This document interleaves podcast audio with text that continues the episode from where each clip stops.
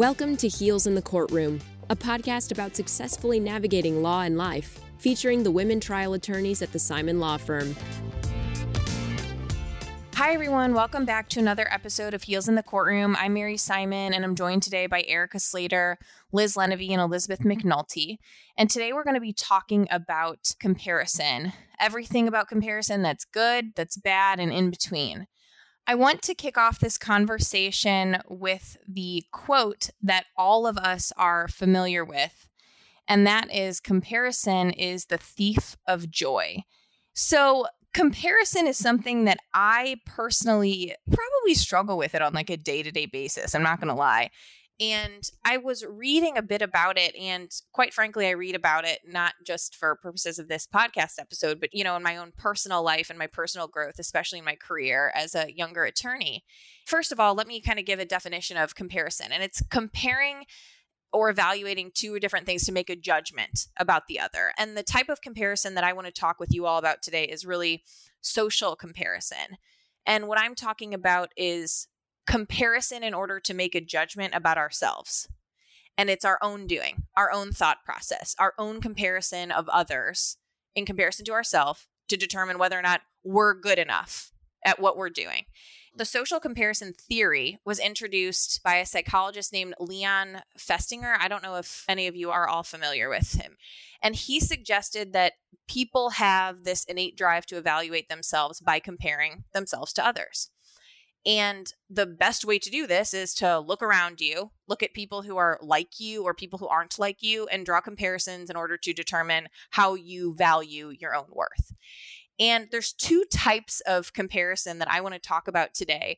One is upward comparison. And this is a type of comparison where we look at somebody who we think is better than us and we use that upward comparison in order to strive to be better to be better than we are now and to be more like the person who we're comparing ourselves to. The other is downward. And quite frankly, I think downward can just be if you're not feeling good about yourself. I think that's when you do downward comparison. You look to somebody who has less than you or you think is less than you. And then you say, well, at least I'm not like that person. At least I've got this going on. And it's really just to make yourself feel better about yourself. I feel like you're calling me out right now. no, I'm telling you what, this is a humbling conversation. Yeah. I swear. Like when I was thinking about this, it's uncomfortable for me to even talk about the amount of comparison that goes through my mind on a day to day basis. And I don't think that I'm alone in that. I bet every single person listening to this podcast right now, today, at some point, whether they're listening to it first thing in the morning or last thing before they go to bed, you have compared yourself to someone else today, whether that's upward or downward or in between, right? And I have kind of come up with my own questions to ask myself when I start spiraling down this comparison rabbit hole to get myself out of it if I shouldn't be in it, if it's not doing anything to benefit me. But I want to talk about comparison in our own professions and why do we all do it? And what are some examples of where it's so easy to compare yourself to someone else. And I want to learn from you all how you get out of it. Everything that I'm saying in this episode, it's kind of a, I hate to admit it, but I feel like the more I admit it and the more we have conversations about these topics, the less kind of taboo that they become. And it's a lot easier to connect with other people and you know, to be vulnerable with people and talk about the ways that you compare yourself to others and how you can get stuck in that. And the most recent example for me I am a young lawyer and I just settled a case as the lead attorney on the case for the limits. I was so, so proud of myself. I told my husband, you know, I called my mom and told her how excited I was. It was just such a great outcome. There couldn't have been a better outcome for my client. And I had taken the depos in this case. I took the expert depos. I worked up the case from start to finish. And I was just so happy about it. And another lawyer who I'm pretty close with, I called him and told him about it. And, you know, like 15 seconds into talking about how great that was, I was kind of drilled with questions about, well, what were you going to do in the case? And were you ready to do jury selection? Were you going to do jury selection? Were you going to do opening? And all the parts of the case that I was supposed to do that I wasn't anymore. And then he reminded me how I haven't done jury selection yet on my own or been lead in a trial. And there was also a congratulations at the beginning of this conversation. It wasn't all doom and gloom. I get off the phone and my own brain, I start to think to myself, oh gosh, well, how many years out am I? And okay, at this point, at least, okay, I've settled a case for the limits on my own. Okay, now I've done that at this age. Like, at what point age out wise do I need to have done jury selection? And who else is my tenure that I know who have done those things and have gotten a win actually at a trial? And every single ounce of joy that I had prior to that phone conversation was just ripped out from underneath me. And I started to compare myself to people who I hadn't talked to in years, who I didn't even know, who I might have read about on the news. That's my own doing. And to me, that's pretty messed up that I'm still in a space that I've come so far in terms of just personal growth. We've talked about that on this podcast with all of us individually, but I still have that kind of like nagging voices in my head, and they're all my own that are comparing me to other people. And it inspired me to open up the conversation with you all today to see if you've ever experienced anything similar or how you get out of that. And I'll share a little bit more about what my process was and it took until this afternoon, so like a full day for me to get back in the even keeled, kind of happy mindset that I was. And I had to really think about it. It just messed with me so much. And I hate to admit that it still does. And I still have that kind of nagging tendency to compare myself to others. Do you all experience this? Am I alone? How are we going to get through it? First, I have to say, Mary, I feel like since Amy is not here, I'm going to channel the good vibes she would always give you in response. And that is the fact that you are sharing this. the first thing I thought about is maybe it's a listener, maybe it's one of your colleagues who compare themselves to you and use you as their upward comparison to hear your experience, you know, just recently with that, it's just so leveling, you know, and it's a good like sharing of a vulnerability and it just is such a relatable thing. And I don't think it matters how long you've been practicing or how much you've accomplished because there's always going to be people who accomplish more than you in what you're doing. There's always going to be people who are your colleagues who are not as successful as you. So there's always going to be all of this material, if you will, for upward comparison and downward comparison. And when you first started talking about this, I was like, what is that? Creeping feeling I'm getting on the back of my neck. Like I immediately felt like shame start to creep in and i was like can everyone see that i do this too? You know that's what it is right? Like it feels a lot like the imposter syndrome episode and talking about that and you know how are you measuring up right? So it really takes a lot of work and reflection about why are you doing that? You know is it your own insecurities if it is you know how can you overcome those and just you know, get out of your own head. And you're so good to have recognized that. And at least you see it. It's funny because since you use that example, I had said to you, I just took this type of deposition in this type of case. I've taken plenty of defendant doctor depositions, but this case is a really huge case. I've worked the whole case up by myself and I charged into this deposition and just kind of on the eve of it was like, wow, this is a big thing. And it's a really important case and there's high stakes. You know, I'm talking to a physician who's going to feel like they're defending their entire career.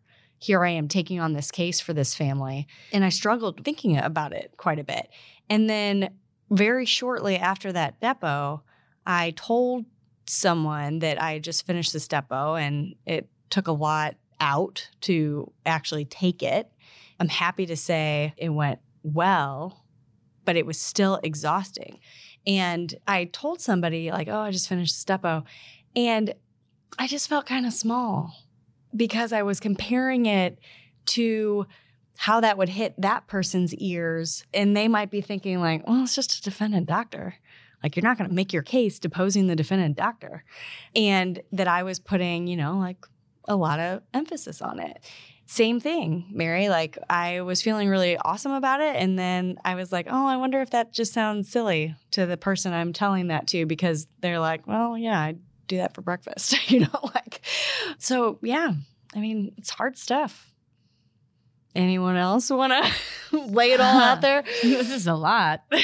Yeah, this is a really heavy topic, but this is one of the reasons why I love this podcast is because we are talking about really difficult subject matter that does open us up to quite a bit of vulnerability and sometimes takes me places I don't want to go, at least in my brain.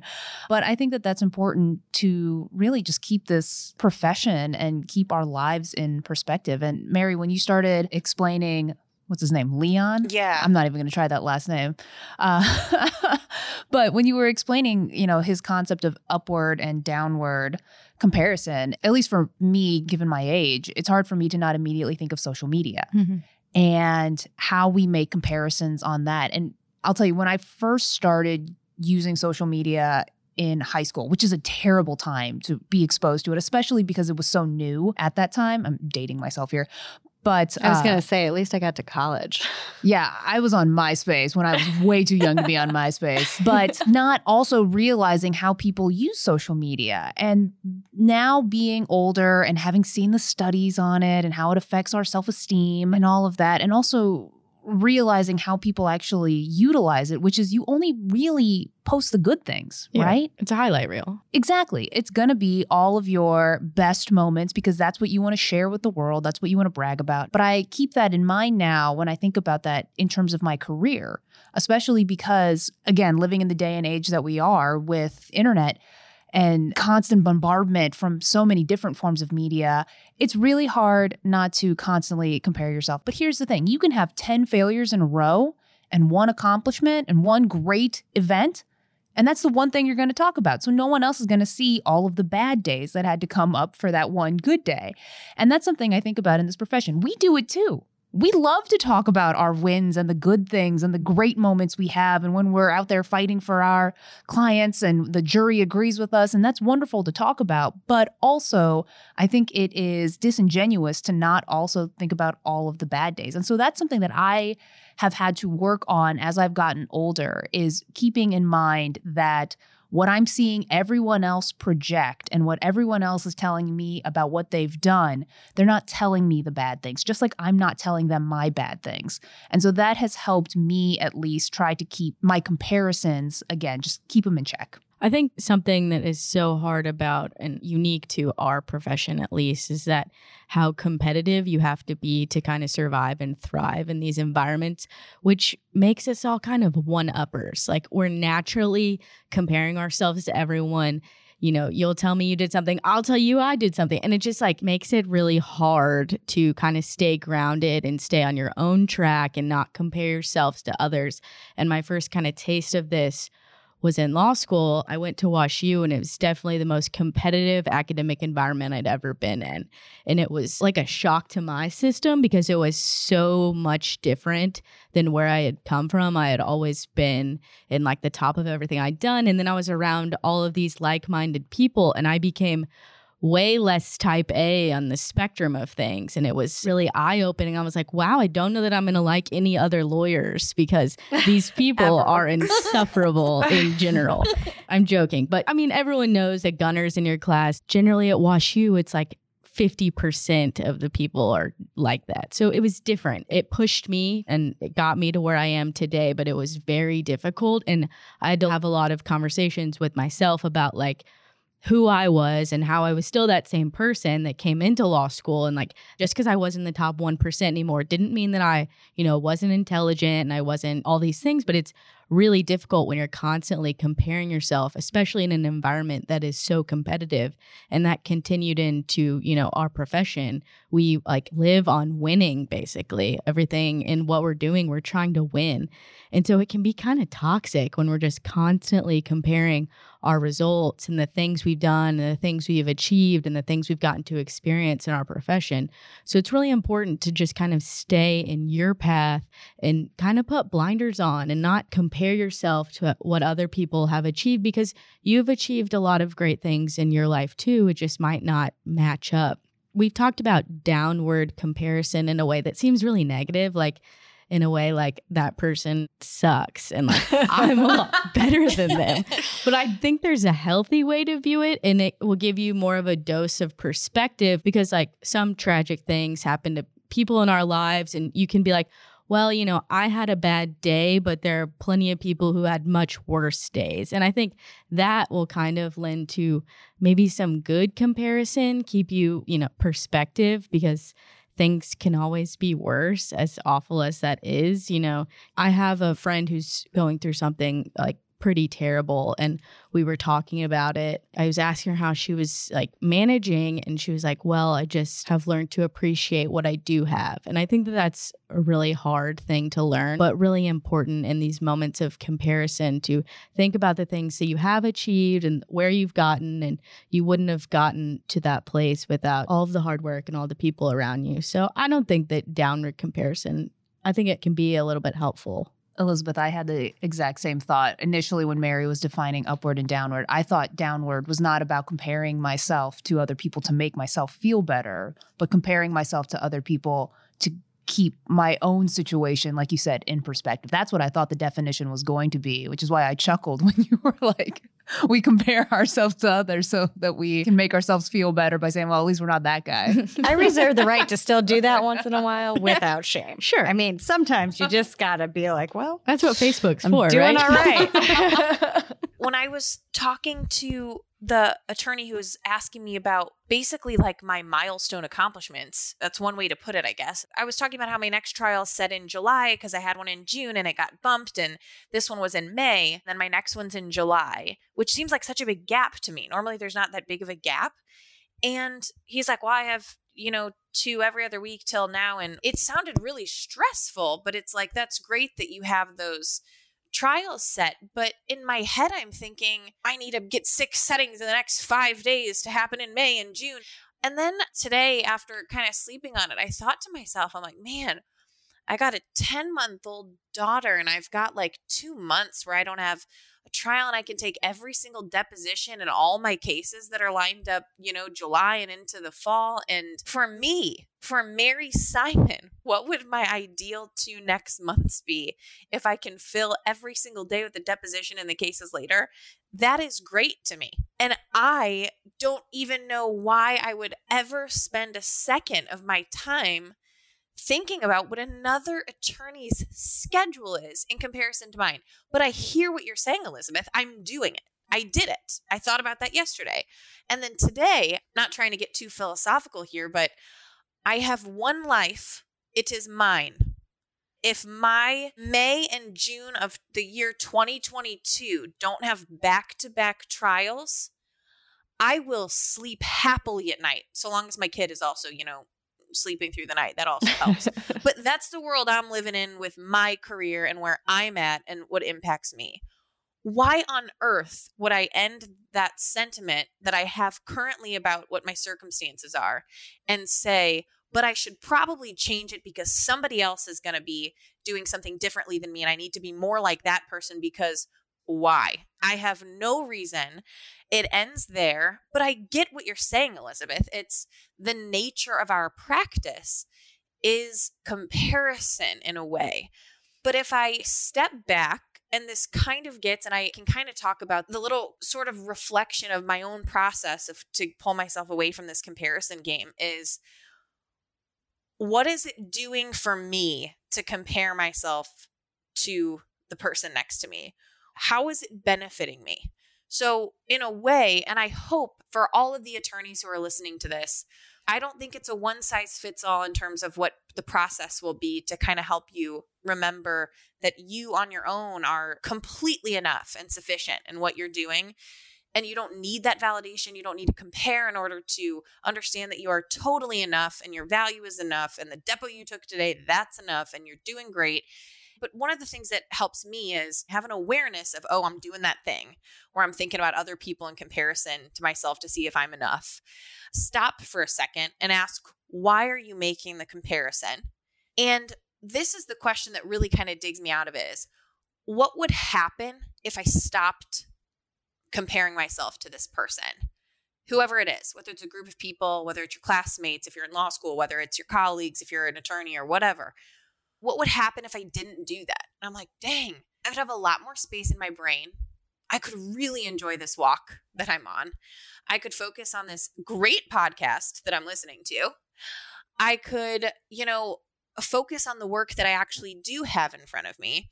And I walk through that question what would happen if I just stopped thinking about this right now? How would my life be impacted for better or for worse? For me, 10 out of 10 times it's better. And then is thinking about that comparison adding anything to my life? And you think about that for a second. If it's not, and then I also have the last question in my own personal reflection is do I want to let it go or do I want to hang on to it? And my last prong is I can do either. And I'm the person who gets to decide.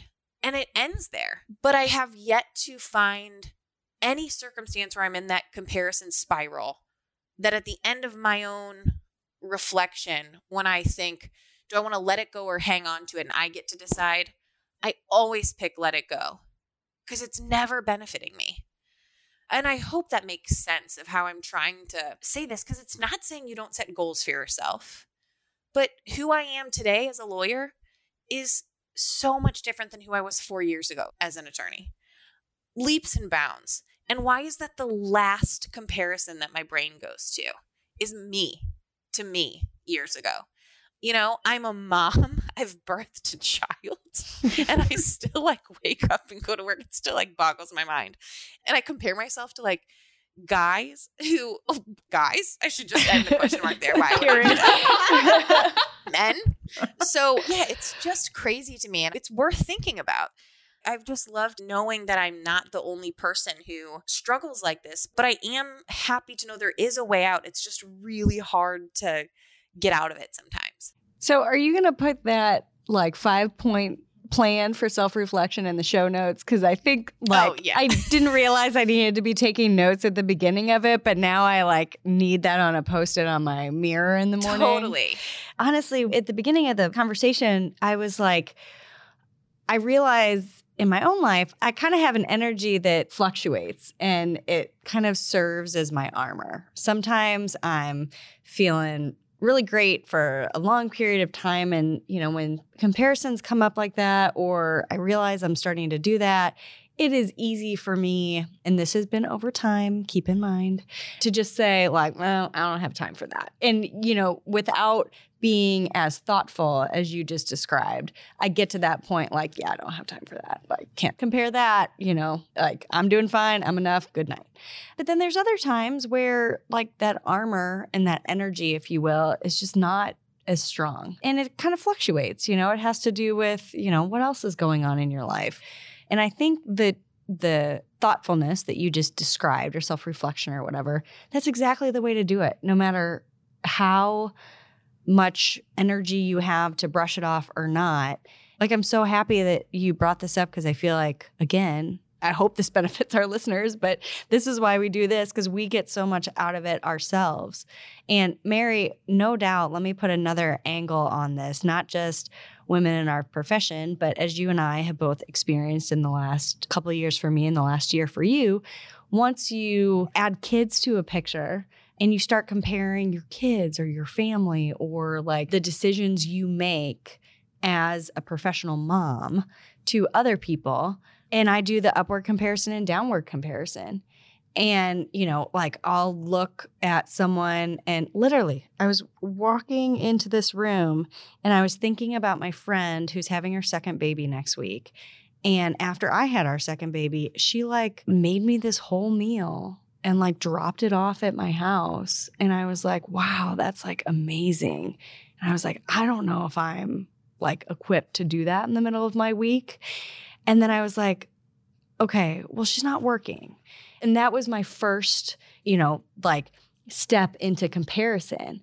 And it had downward and upward comparisons. And I didn't know which way to go. I'm like, do I want that? Do I not want that? Like, am I, you know, like understanding my situation because I'm, you know, one of two parents with two full time jobs. And, you know, I don't need to like feel bad that I might buy her a meal instead of make it, you know? So Elizabeth's looking at me like, yeah, Erica, that's the answer. Thank God for Elizabeth because she puts things very simply in my life sometimes. I'm happy and fortunate to be surrounded by a lot of good moms who were moms before me. And the second I ever say anything that has to do with comparing or whatever, they're so quick to be like, can't compare. You can't compare.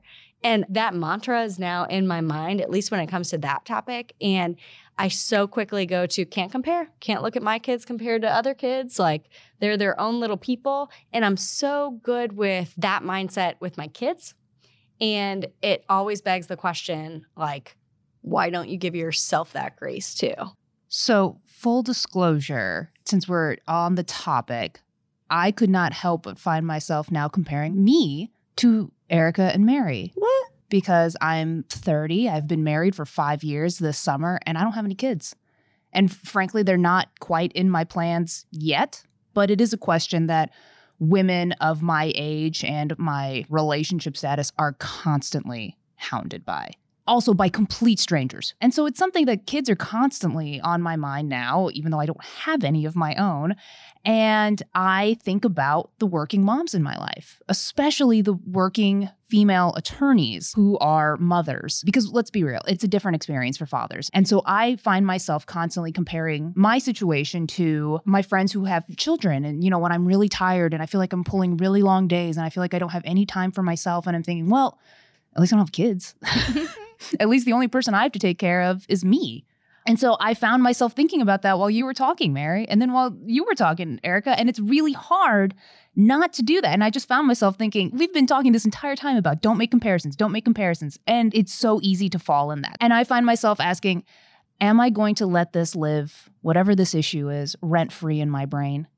Does this deserve space in my brain? Or do I simply not have enough space to worry about these things that don't matter? And aren't going to matter. If it's a comparison that I'm making to someone else that I think will benefit me, that I'm thinking I look to this person as a mentor, as someone that I want to have a similar career trajectory. And I think about, you know, the Amy's and the Johns and all the women here too. I look to all of you as mentors in my life as well.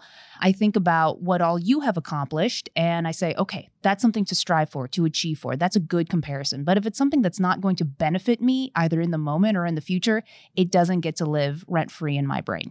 I think that's a really smart way to look at it, Liz. One thing that helps me is not to let other people's measure for success define what I view as success. So if I find myself comparing myself to someone, it's like, well, is that something that I want? Is that something that I'm striving towards? And if so, like, how am I getting there? Like, what am I doing to achieve that for myself? And if the answer is no, I don't want that, then like, why am I thinking about it? And why am I comparing myself to that person? So I think that's an easy kind of check to make sure that, like, I don't care. Why am I even thinking about this? It's a waste of energy, you know? So you got to be efficient with your energy. Oh, I love that.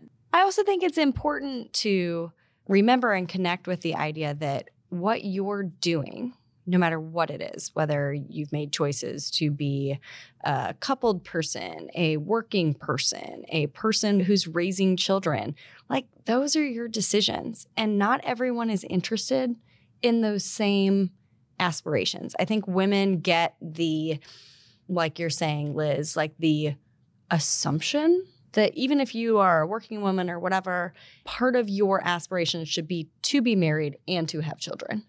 And that assumption is made. And Elizabeth and I just had this conversation like last week. Mm-hmm. And don't make those assumptions when you're talking to people, because that's one of the things that adds to kind of the toxic part of comparison. Like your goals and your values and things that you've strived for in your life or the life position you found, that's not for everyone.